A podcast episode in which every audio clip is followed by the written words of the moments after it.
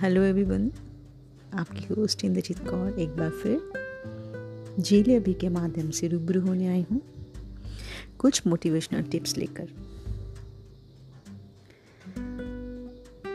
मैदान से हारकर कोई भी जीत सकता है। लेकिन अगर मन हार जाए तो जीतना बहुत मुश्किल है। तो मन को कभी हारने मत देना। आपका आत्मविश्वास आपकी सबसे बड़ी पूंजी है। ये याद रखना। अपना ध्यान रखिएगा।